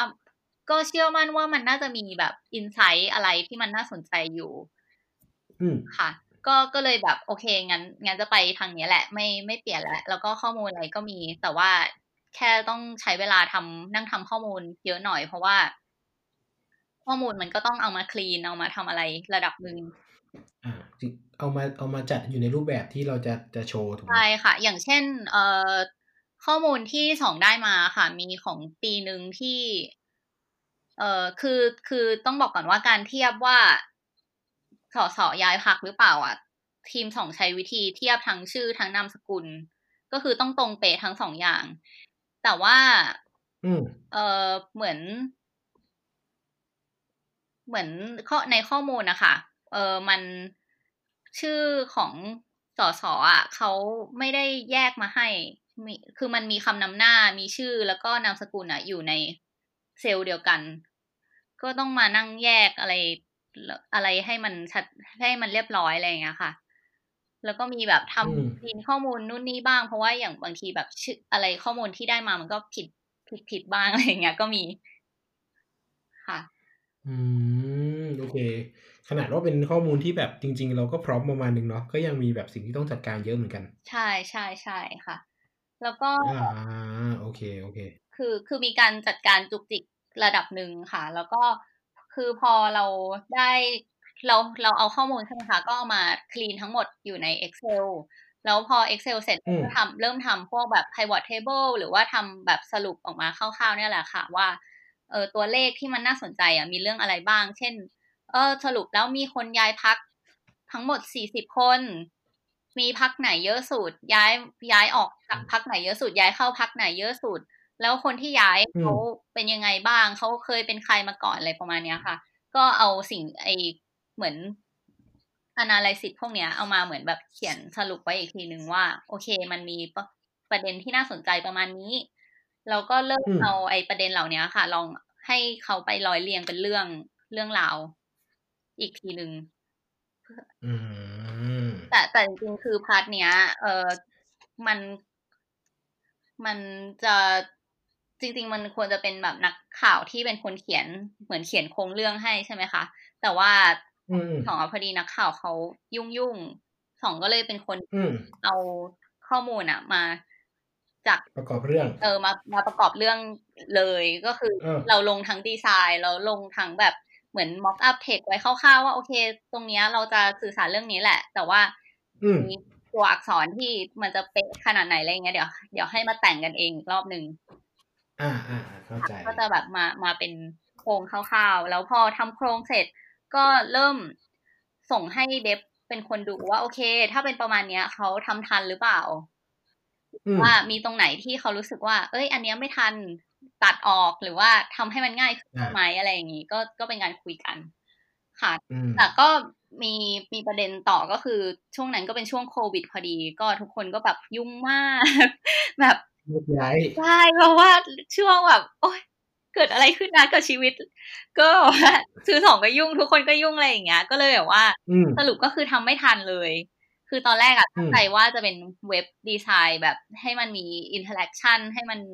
นู่นนี่อะไรอย่างเงี้ยแหละ แต่สุดท้ายอะก็ขึ้นอืมเว็บไม่ทันด้วยซ้ำก็เลยเอาทุกอย่างอะค่ะ ไปลงในมีเดียมแทนแล้วก็พวกกราฟหรือว่าอะไรที่มันเอามาเล่าเรื่องอะอะไรที่มันเป็นภาพได้แล้วก็ทำเป็นไฟล์ภาพเฉยๆ อะไรที่อืมเอาไปใส่เป็นเอ่อ วิชวล tools ใช่ใช้ใช้ tool แทนอืมได้ แล้วก็ไปใช้ tool แทนก็เลยใช้พวก f u r l i s h แล้วก็มีใช้ data wrapper มามาแทนอืมแล้วก็ embed ลงไปในตัว medium ค่ะ อ่า สุดท้ายเจอพอยต์อะไรบ้างเอ่อหรือเอยเอาเดี๋ยวเดี๋ยวทิ้งพี่โพสต์ลิงก์ที่ทำได้ไหม ได้ได้แต่ยังไม่เสร็จอะก็มีแก้เอ้ยจริงจริงๆเออแต่เดี๋ยวจะโพสต์แต่ว่าเดี๋ยวต้องบอกทุกคนไว้ก่อนว่า จริงๆงานงานงานในในค่ายเนี้ย มันไม่มีกลุ่มไหนเสร็จเลยครับเป้าหมายคือ มันจะมีขาดขาดเกินเกินมันจะแบบไม่ได้ไม่ใช่ที่สุด เพราะฉะนั้นเออบอกบอก disclaimer ไว้ก่อนว่างานที่เดี๋ยวจะโชว์ให้ทุกคนดูมันคงเป็นแบบ งานที่ไม่ใช่อย่างที่แต่ละทีมตั้งใจ เพราะว่าใช่ด้วยอุปสรรคด้านเวลาอุปสรรคด้านโควิดอะไรต่างๆด้วยครับใช่เออเนาะ แต่ใช่ก็แต่ก็แบบฟีดแบ็กกันมาได้นะคะ แต่ว่าก็เมตตานิดนึงนิดนึงอ่าfeedback ได้แต่ว่าอย่าอย่ารุนแรง อืมค่ะถ้าก็ก็จริง ๆ อ่าค่ะ ว่า เดี๋ยวเดี๋ยวจะเล่างานให้ฟังนิดนึงว่ามีอืมอืมสื่อสารเรื่องอะไรบ้างสรุปอืมก็คืออย่างของสองอะค่ะเออชื่องานมันก็จะคือชื่อว่าไม่มีมิตรแท้หรือศัตรูที่ถาวรในการเมืองไทย ทีนี้ตอนแรกเนี่ยเราก็จะเกริ่นก่อนว่าโอเคประเทศไทยอะมีการเลือกตั้งมาทั้งหมด 28 ครั้งแล้ว แล้วก็ครั้งล่าสุดกับครั้งที่ผ่านมา มันห่างกัน 8 ปี แล้วไอ้ครั้งครั้ง62กับครั้ง54เนี่ยมันต่างกันยังไง เราก็จะเริ่มแบบเหมือนเกริ่นเรื่องรัฐธรรมนูญที่มันส่งผลต่อการเลือกตั้งที่เปลี่ยนไปนิดนึงอะไรอย่างเงี้ยค่ะ เพื่อให้เขาเหมือนได้รับคอนเท็กซ์ว่า โอเค ถึงแม้ว่ามันจะเป็นการเลือกตั้งเหมือนกัน แต่ว่ากติกามันก็ถูกเปลี่ยน ทีนี้เราก็จะเริ่มขยับมาถึงเรื่องแบบอ้าวแล้วสสในสภาห้าสี่กับหกสองเนี่ย หน้าตามันเป็นยังไงบ้าง ของก็เหมือนใช้เป็นกราฟ มันจะชื่อกราฟว่าซังคีมั้งคะไม่รู้อ่านถูกเปล่าก็คือมันจะเป็นเส้นโคว่าแซงคีเอ่อฝั่งซ้ายเนี่ย มันก็จะเป็นสสของ เอ้ยไม่ใช่พักในปี พักห้าพักตั้งต้น ใช่พักตั้งต้น ว่าโอเค ในในทั้งหมดห้าร้อยคนที่เข้ามาอยู่ในสภาเนี่ย เรามีสสที่มาจากพักอะไรบ้าง แล้วพักอืมไหนมีกี่คนก็จะเป็นตัวเลขใช่ไหมคะ อย่างเช่นเนี่ยในปีห้าสี่เนี่ย จะมีสสจากพรรคเพื่อไทยทั้งหมดสองร้อยหกสิบห้าคน มันก็จะเป็นแถบที่มีความสูงระดับหนึ่ง ทีนี้อืมฝั่งขวามันก็จะเป็นสสของปีหกสองแล้วเราก็จะได้เห็นว่าอี สสปีห้าสี่ที่มีทั้งหมดสองร้อยหกสิบห้าคนเนี่ยเขาแยกสายไปทางไหนบ้าง ซึ่งพอมันอยู่ในอืมกราฟอะค่ะ มันก็จะเห็นเลยว่า โอเค จริง ๆ คนที่ได้คนสองร้อยหกสิบห้าคนที่เคยอยู่พักเพื่อไทยเนี่ยเขาไปต่อกับพักเพื่อไทยแค่แปดสิบเจ็ดคนอืม แล้วมีโอถึเคงแบบร้อยห้าสิบเก้าคนที่ไม่ได้เป็นสสต่อก็คือ อาจจะไม่ได้ลงสมัครหรือว่าไม่ได้รับเลือกก็คือหายไปครึ่งหนึ่งเกินครึ่ง อะไรประมาณอืนี้มค่ะ มันก็จะเริ่มเห็นว่า เออเหมือนพื้นเพทางทางสภาในปัจจุบันเนี่ยเป็นยังไงบ้าง ซึ่งถ้าอืมถ้าเกิดว่าให้สรุปคร่าวๆที่น่าสนใจก็คืออย่างเช่นว่า มันมีพักที่ เอ้ยมันมีคนที่ไม่ได้สังกัดพักในปีห้าสี่ถึงเกินครึ่งแล้วได้มาเป็นสสในปีหกสองก็คือแบบโผล่มาจากไหนไม่รู้คืออาจจะเป็นคนที่เคยลงสมัครหน้าแต่ไม่ได้รับเลือกตั้งก็ได้ หรือว่าเป็นคนใหม่เลยหน้าใหม่เลยใช่อืมก็คือเหมือนเหมือนก็ทำให้เห็นเหมือนกันว่าอ๋อแปดปีเนี่ยมันมันก็เปลี่ยนการเลือกตั้งไปเยอะเหมือนกันนะ อืมอืมใช่อืมค่ะ เอ่อแล้วก็ต่อมาก็จะเริ่มเริ่มลงมาถึงประเด็นเรื่องแบบ การย้ายพักของสสว่ามันเป็นยังไงบ้าง ซึ่งก็จะมีเกินๆไว้บ้างว่า เออจริง ๆ เราที่เราพูดว่าการย้ายพักอะเราไม่ได้ต้องการจะบอกว่าเขาหักหลังนะ เราก็จะมีเขียนนิดนึงว่าโอเค การย้ายพักอะมันไม่ใช่การหักหลัง แต่ว่าเราก็คิดว่าการที่สสคนนึงเขาจะย้ายพักอะมันก็ควรจะมีเหตุผลอะไรบางอย่างแหละ ที่มันทำให้ย้ายมันไม่ใช่ว่าแบบอยากอยากเปลี่ยน นี่ก็เปลี่ยนได้เลยอะไรอย่างเงี้ย มันก็คงจะต้องอืมชัดเจนระดับหนึ่งว่าโอเคเขาย้ายเพื่ออะไรอะไรอย่างเงี้ยค่ะ แต่ว่าสุดท้ายเราอืมเราก็จะไม่ได้คำตอบหรอกว่าเขาย้ายเพื่ออะไรแต่เราแค่แบบอยากให้เขาอ่าลองคิดดูต่อว่า โอเค มันคงมีเหตุผลอะไร ทีนี้อ๋อ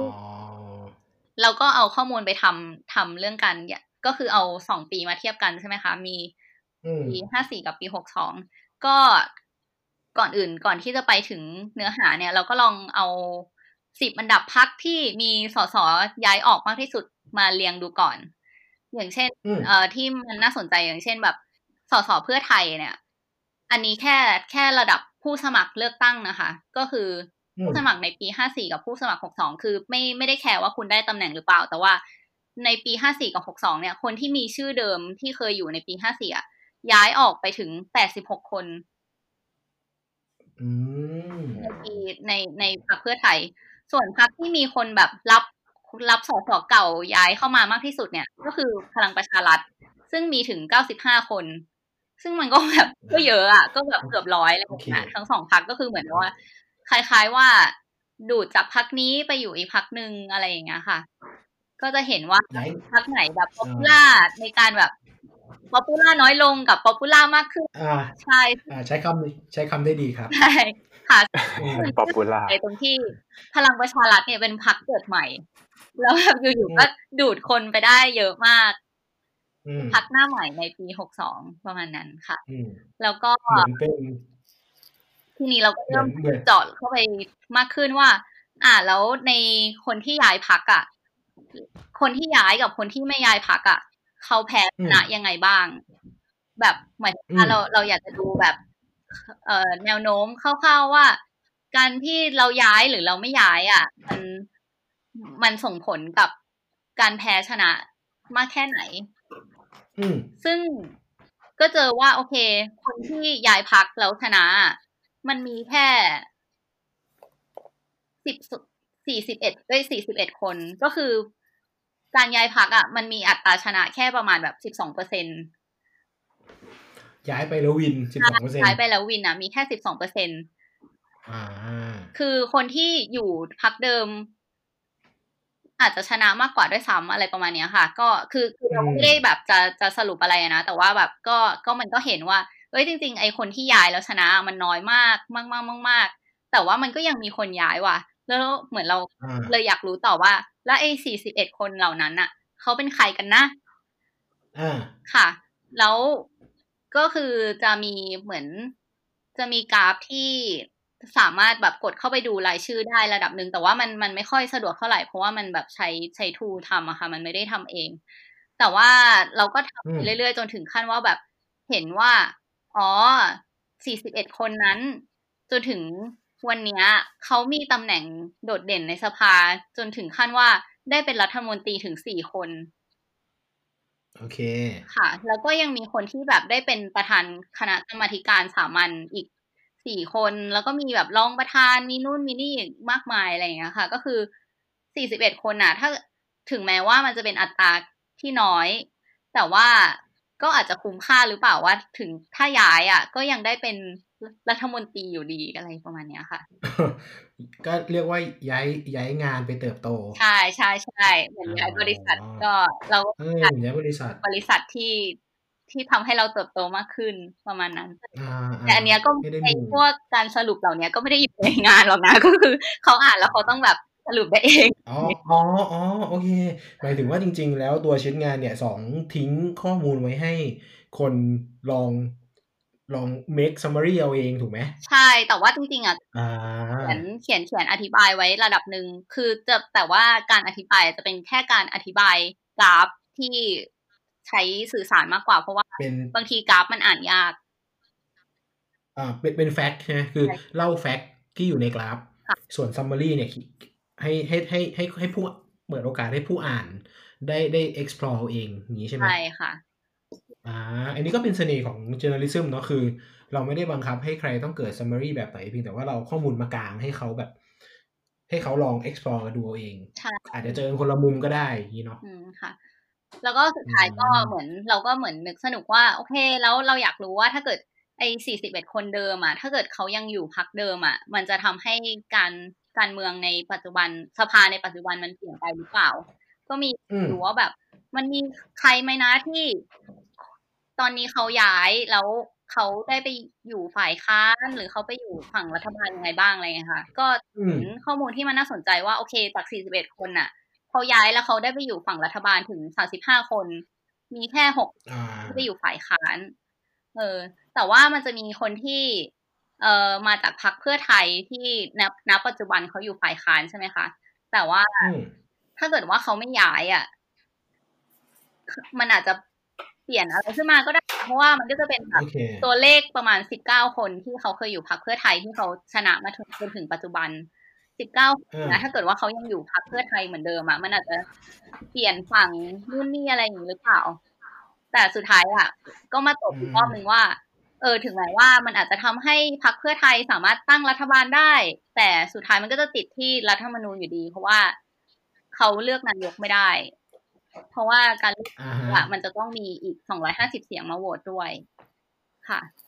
อืมใช่แล้วก็โอเคก็เหมือนอยากจะสื่อถึงเรื่องกติกาว่าโอเค สุดท้ายมันก็จะไปติดที่กติกา แล้วก็อืมสุดท้ายก็เป็นข้อสรุปแล้วบอกว่า เราก็สรุปออกมาเป็นสองประเด็นที่เราอยากจะสื่อสารก็คือ อันแรกก็คือการเมืองไทยอะมันไม่เคยหยุดนิ่งสสที่คุณดูจะไว้ใจอะ จริง ๆ แล้วณอนาคตหรืออดีตอะเขาอาจจะอยู่พักนู้นพักนี้มาก่อนก็ได้นะ ให้อยากให้ลองไปแบบเหมือนหาข้อมูลเยอะๆ แล้วก็อีกอย่างหนึ่งก็คือ ถึงแม้ว่านักการเมืองอาจจะดูไว้ใจไม่ได้ แต่ว่าที่ไว้ใจไม่ได้มากที่สุด อาจอาจจะเป็นกติกาการเลือกตั้งหรือเปล่ารัฐธรรมนูญหรือเปล่าเลือกอื้อหือคนแบบเราจะโดนหิ้วไหมอย่างเงี้ยค่ะ อันนี้เอ้ยสองสองอีกอีกทีที่สองตะกี้พูดว่าอะไรนะก็บอกว่ากติไม่ไม่เออเสียงมันดรอปเหมือนว่า ถึงแม้ว่านักการเมืองจะไว้ใจไม่ได้ แต่ที่ไว้ใจไม่ได้อืมเป็นกติกาหรือเปล่าที่มันทำมันเอื้ออมมันเอื้อให้คนสามารถย้ายพักได้ง่าย ๆ หรือว่าย้ายพักแล้วยังได้มีตำแหน่ง คืออ่าคือของคิดว่าถ้ากติกามันแข็งแรงพอ มันก็สามารถช่วยอุดช่องโหว่เรื่องนี้ได้เหมือนกันประมาณเนี้ยค่ะ ก็อืมอยากให้เหมือนแค่ตั้งคำถามไว้แล้วก็บอกเขาว่าโอเคอยากให้แบบ ไปช่วยกันศึกษาแล้วก็วิพากษ์วิจารณ์ว่า ไอสิ่งที่เราเห็นตอนเนี้ยมันถูกหรือผิดยังไง แล้วถ้าเราไม่โอเคกับตอนเนี้ยเราจะต้องต้องออกมาแบบ action อะไรบ้างอะไรประมาณเนี้ยค่ะ ก็มีมีไว้ประมาณนี้อือหือบอกแล้วว่าการเมืองเนี่ยทำเจเนอริซึมสนุกการร้อนเพราะว่าใช่เพราะว่าจริง ๆ มันมีต้องพูดว่ายังไงดีเนื่องจากว่า การเมืองมันมีดีเทลเยอะอยู่ข้างในอะแบบ เรื่องพักเรื่องกฎหมายเรื่องอะไร แล้วพอเราคลี่มันออกมาจริงๆปรปรากฏว่ามันมีแบบหลายพอยมากที่มันน่าสนุกแล้วก็น่าเอาออกมาเล่าเรื่อง จริง ๆ มี iLaw เนาะที่ทำประเด็นนี้ได้ได้น่าสนใจเหมือนกันค่ะซึ่งอืมจริงๆจากที่ทำมาค่ะสองก็รู้สึกว่าเอ้ยจริง ๆ ข้อมูลที่เราได้มามันแบบมันซิมเ l ิลมากเลยนะ แค่แบบรายชื่ออ่าขอสองครั้ง แล้วมัน เห็นแล้วอะว่า เอ้ยมันมันแปลกๆเอ๊ะเอ๊ะยังไงบ้างแบบ เอ้ย มี insight อะไรน่าสนใจบ้างอะไรอย่างเงี้ย แต่ว่ามันไม่เคยมีคนหยิบมาทำให้มันจริงจังขนาดนั้นนะคะ อืม เออ จริงจริงจริงประเด็นนี้ดีเหมือนกัน เพราะว่าบางทีเราไม่ต้องการข้อเรียกว่าข้อข้อมูลมันมีอยู่แล้ว แต่ว่ามันยังไม่มีไม่เคยมีใครเอามา เอามาแคร็กเอ้ยแคร็กออกมาเล่าในมุมที่มันแบบ เห็นภาพอะไรบางอย่าง คือคือจะมีแค่เล่าให้ฟังว่าจะมีคนทำ Data บางคนที่แบบพี่รู้จักเออแบบไม่รู้จักก็ได้เออชอบชอบความว้าวของ Data แบบอู้ต้องทำต้องทำ Data ยากๆ ต้อง process มันยากๆ ซึ่งในความเป็นจริง Insight มันไม่ได้ขึ้นอยู่กับความยากอะเนาะ Insight มันขึ้นอยู่กับมุมมองขึ้นอยู่กับประเด็นขึ้นอยู่กับอะไรหลาย ๆ อย่างที่เราทำมันออกมา ใช่ใช่อย่างอย่างงานเนี้ยค่ะก็อืมข้อมูลก็ไม่ได้ซับซ้อนมาก แล้วก็วิธีการวิเคราะห์ก็คือใช้ Excel ธรรมดาเลย อืมอืมอืมโอเค สนุกมากครับ เดี๋ยวผมจะแปะงานของทั้งคู่ลงในเพจ จริง ๆ เดี๋ยวผมจะเขียนบล็อกเล่าถึงงานของทุกทีมครับ แล้วเดี๋ยวจะแปะในเพจให้ทุกคน ลองลองเล่นกันดู ซึ่งสารภาพตั้งแต่ตอนนี้เลยว่า ผมจำไม่ค่อยได้แล้ว เพราะว่ามันสอง week แล้วเพราะฉะนั้นจะแปะอย่างเดียวไม่ละไม่ไม่อาจจะไม่ได้เล่ามากเพราะว่าโอเค เราเรา present กันผ่านซูมหมายถึงว่าโครงการเนี้ย present กันผ่านซูมแล้วมันก็ ลืมลืมไปบ้าง ไม่ได้โฟกัสตลอดเวลาบ้างนะครับโอเคเอ๊แต่เหมือนเขา record ไว้อาจจะขอดูเพื่อเขียน โอเค มาชั่วโมงกว่าแล้วทุกอ่า น่าจะได้เห็นประเด็นประมาณหนึ่งถามคำถามสุดท้ายทั้งทั้งคู่เลยแล้วกันครับว่า ความสนุกของพี่การคือความสนุกของของคนที่เป็น dev หรือว่าคนที่ทำ Data เนี่ยความสนุกของการของการเอาของการทำ Data j o u r n a l i s m คืออะไร แล้วก็คนที่คนที่อยาก สาย dev หรือสาย Data ที่อยากทำตรงเนี้ยควรจะมี skill อะไรบ้างเพิ่มเติมจาก skill ปกติ ส่วนของสองก็จะเป็นดีไซเนอร์เนาะเดี๋ยวเริ่มจากพี่การก่อนก็ได้ครับ ได้ครับผมความสนุกเนี่ยที่ผมรู้สึกนะก็ อย่างแรกก็จริงๆ คงไม่พ้นกับการทำงานร่วมกันกับคนต่างสายอะเนาะทั้งดีไซเนอร์แล้วก็ทั้งนักข่าวอะไรเงี้ยครับเออเราได้เห็นมุมมองใหม่ ๆ ได้เปิดโลกอะไรเงี้ยผมชอบเรียนรู้อะไรใหม่ ๆ อยู่แล้ว ทีนี้เรื่องของ Data เนี่ยเออผมว่ามันก็สนุกดีนะ สนุกไปอีกแบบหนึ่งเจ็บปวดด้วยสนุกด้วยครับ เจ็บปวดในการต้องไปนั่งหาอะไรเงี้ยเออจริง ๆ เหมือนสองพูดไว้ตั้งแต่เอ่อประเด็นที่บอกว่าเราเราก็ไม่ได้มีinsight ในเรื่องนั้นๆถูกไหมครับ ที่สองเกริ่นไว้ก่อนหน้านี้ใช่ใช่เนี่ยเออผมผมอะก็ไม่ได้มี insight ในเรื่องของขยะมากมายเท่าไหร่ทีเนี้ย เวลาที่เราไปหา ข้อมูลของขยะ เราก็คิดว่า เออ มันก็ดูดีนะ มันก็คงเล่าเรื่องได้ แต่พอมาเอาพูด พอมาพูดเล่าให้ฟังปุ๊บอ้าวมีคนทำแล้วอ้าวไม่ work อ้าวไม่น่าสนใจเลยแบบเออแต่ผมก็ผมก็ยังสนุกในการแบบไปหา Data นะ แล้วแล้วจะสนุกมากตอนที่เราคิดว่า เออ เราจะใช้ Data เนี้ยแล้วก็ ถึงแม้จะจะนั่งก๊อปปี้มือเวลาไม่ทันแล้วไปนั่งเขียนสคริปต์ดึงจาก PDF ไม่ไหวแล้วเอาก็ก๊อปปี้มาลงสเปซชีตนี่แหละเออจังหวะนั้นมันก็สนุกอยู่ดีครับว่า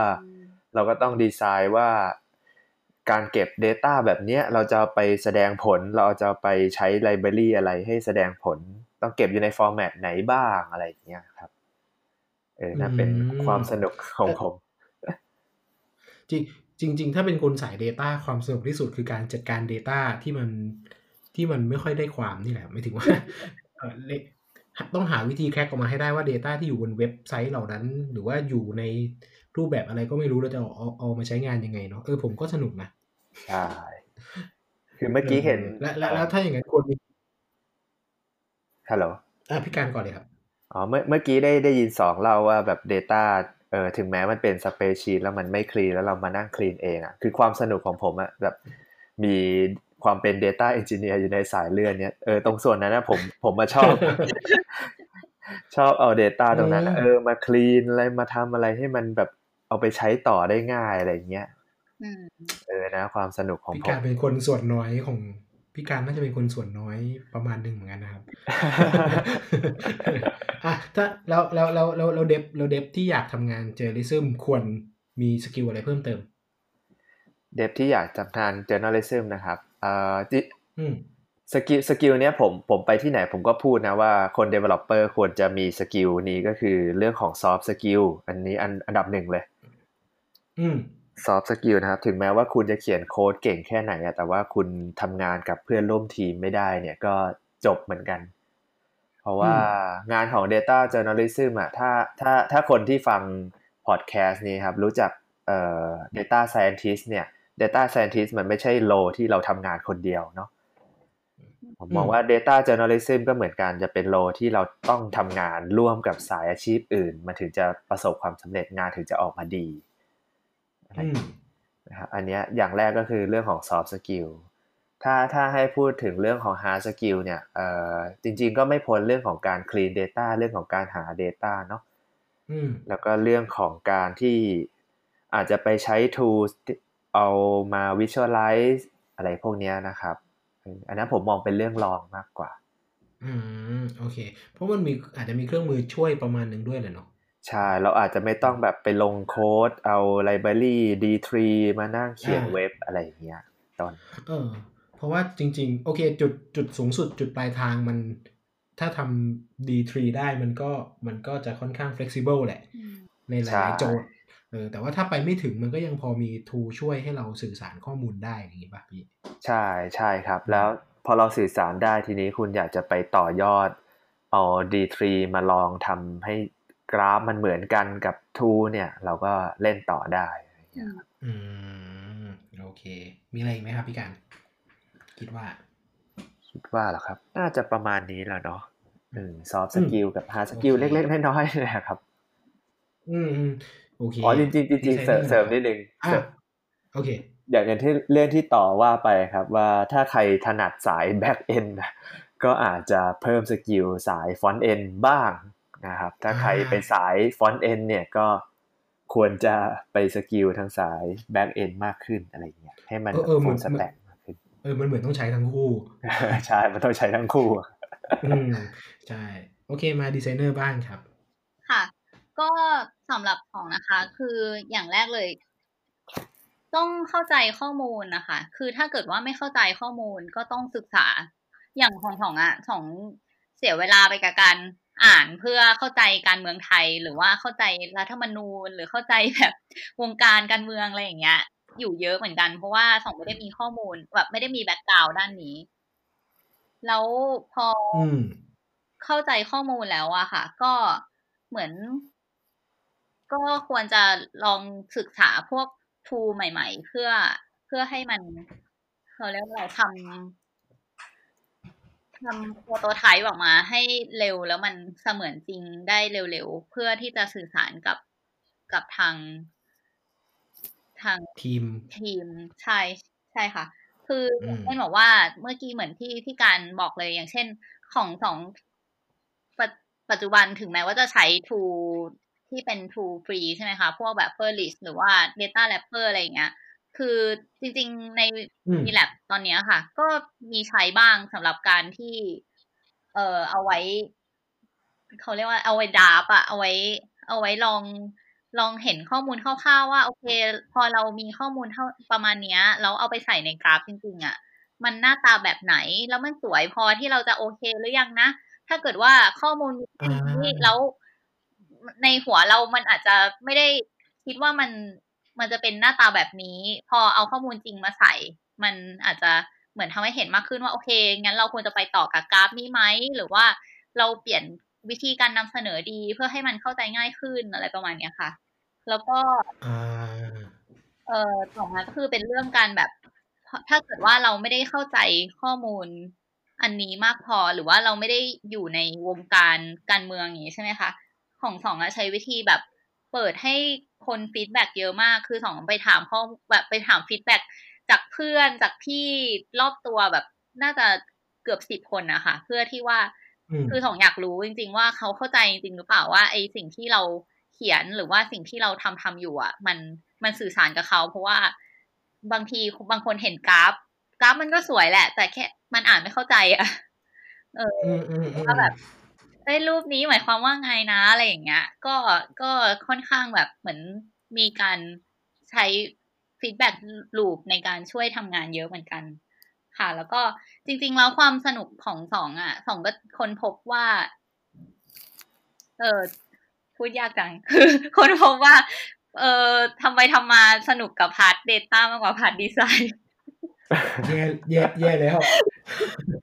เออจริง ๆ ผมว่าสองอันเหลือแต่แบบไปเขียนโค้ดนะจบแล้วจบในเออตัวจริงเองแล้วเนี่ยครบถ้วนสมบูรณ์ ค่ะก็ก็สนุกมากเลยที่ได้เรียนรู้ Excel แบบเอามาใช้งานนู่นนี่อะไรอย่างเงี้ย แล้วก็ได้ลองทำทำกราฟในในพวก tool visualize tool ใหม่ๆอะไรอย่างเงี้ย ก็รู้สึกว่าเออ มันก็ก็ดีนะอะไรอย่างงี้อืมอืมอืมแต่โอเคดีไซน์ที่เป็นเรื่องความสวยงามอะไรอย่างเงี้ย ก็จะไม่ไม่ค่อยแบบอินกับส่วนนั้นอ้าวคือคือจริงๆที่ที่บุญมีแลบอะก็จะเป็นแบบสายเนี้ยแหละ คือเราไม่ได้เน้นแบบความหวือหวา เน้น interaction แบบเจ๋งๆ ว้าวๆ อะไรอย่างเงี้ย แต่ว่าเราจะแบบทำทุกอย่างให้มัน clean แล้วมันให้มัน usability เข้าใจมากกว่าอะไรอย่างเงี้ยอ่าค่ะ ก็เลยเน้น UX ไม่ได้แบบมีความ เออ มันมันไม่ได้เน้นแบบ UI เป๊ะๆอะไรขนาดนั้นนะแต่แต่เราก็ทำให้มันอ่าได้ได้เขาเรียกว่าอะไร ได้มาตรฐานนะนะอ่าอ่าอ่าเข้าใจใช่ค่ะ ก็เลยถ้าก็เกิดเลยเจอว่าโอเค เราเป็นดีไซเนอร์ อาจจะไม่ได้เป็นสายแบบสวยงาม interaction แบบวูบวาบวูบป้าบอะไรขนาดนั้น อ่าอ่าโอเคใช่ถ้าถ้าถ้าขึ้นค่ะ ถ้าจะเพิ่มก็คือว่า ถ้าถ้าสำสำหรับเรามุมมองเราคือดีไซเนอร์กับนักข่าวเลยแล้วกัน คือตัวตัวเลขมันสวยได้อะหมายถึงว่าอย่ากลัวตัวเลขเยอะๆ อย่ากลัว Excel อะไรเงี้ย จริง ๆ เป็นจุดตั้งต้นที่ดี ถ้าใครอยากทำเจอริซึมน่าจะกลัวสองอย่างนี้ไม่ได้ พวกสเปรดชีตกับตัวเลขอะไรเงี้ยแค่นี้เออคือจริงๆอะสองคิดว่าถ้าเออส่วนตัวนะ คิดว่าถ้านักข่าวเขาเป็นคน extract ข้อมูลออกมาเองได้ วิเคราะห์ข้อมูลคร่าวๆเองได้อะมันจะดีมากเลย เพราะว่าเขาจะรู้ว่าประเด็นไหนที่มันน่าสนใจแล้วเขาจะเหมือนตั้งคำถามได้แม่นกว่าดีไซเนอร์หรือแม่นกว่า dev อะค่ะ คือในการทำ data บางทีมันไม่ใช่แค่แบบ เอาข้อมูลมารวมๆหรือมันมามีใช่ไหมแต่ว่ามันต้องตั้งคำถามก่อนว่าเราจะอยากรู้อืมอะเออบางทีแบบดีไซเนอร์กับ dev จะตั้งไม่ถูก อืม คิดคิดเห็นด้วยถ้าเกิดว่าเอ่อนักนักข่าวหรือ journalist สามารถลุยเองได้เนี่ยมันจะ perfect มากตรงที่แบบเขาตั้งเขาตั้งคำถามแล้วเขาลุยเองได้เขาตอบได้ด้วยอะไรอย่างเงี้ยมันจะแบบเขามันมันจะเชฟมากคมมากเหมือนกันอืมโอเค วันนี้ประมาณหนึงแล้วนะครับอ่าประมาณเราจริงอัดกันชั่วโมงกว่า ก็ขอบคุณขอโทษนะคะตอนแรก ตอนแรกที่บรีฟกันน่ะก็คือประมาณ 45 นาทีนะครับตอนนี้ชั่วโมงกว่าเพราะว่าtopic มันสนุกมากนะครับ ก็โอเคขอบวันนี้ขอบคุณทั้งพี่การแล้วก็น้องสองมากนะครับ เดี๋ยวถ้ามีโอกาสหน้าอาจจะเชิญมาสัมภาษณ์แยกกันอะสัมภาษณ์พี่การเรื่องของ Data Engineer ก็สัมภาษณ์สองเรื่องเรื่องของดีไซเนอร์แบบเต็มเต็มๆกว่านี้เพราะวันนี้เราเน้นเรื่องเรื่องโปรเจกต์เนาะได้ยังไงวันนี้ขอบคุณทั้งสองคนมากเลยนะครับขอบคุณมากเลยครับผม ก็สำหรับคนที่ฟังอยู่นะครับใครมีคำถามอะไร คอมเมนต์ทิ้งไว้ได้ หรือว่า inbox มาก็ได้ จะไปถามพี่การกับน้องสองให้นะครับ แล้วเดี๋ยวฝากติดตามผลงานของพวกเราด้วยเดี๋ยวผมจะโพสต์ไว้นะครับ แล้วก็ติดตาม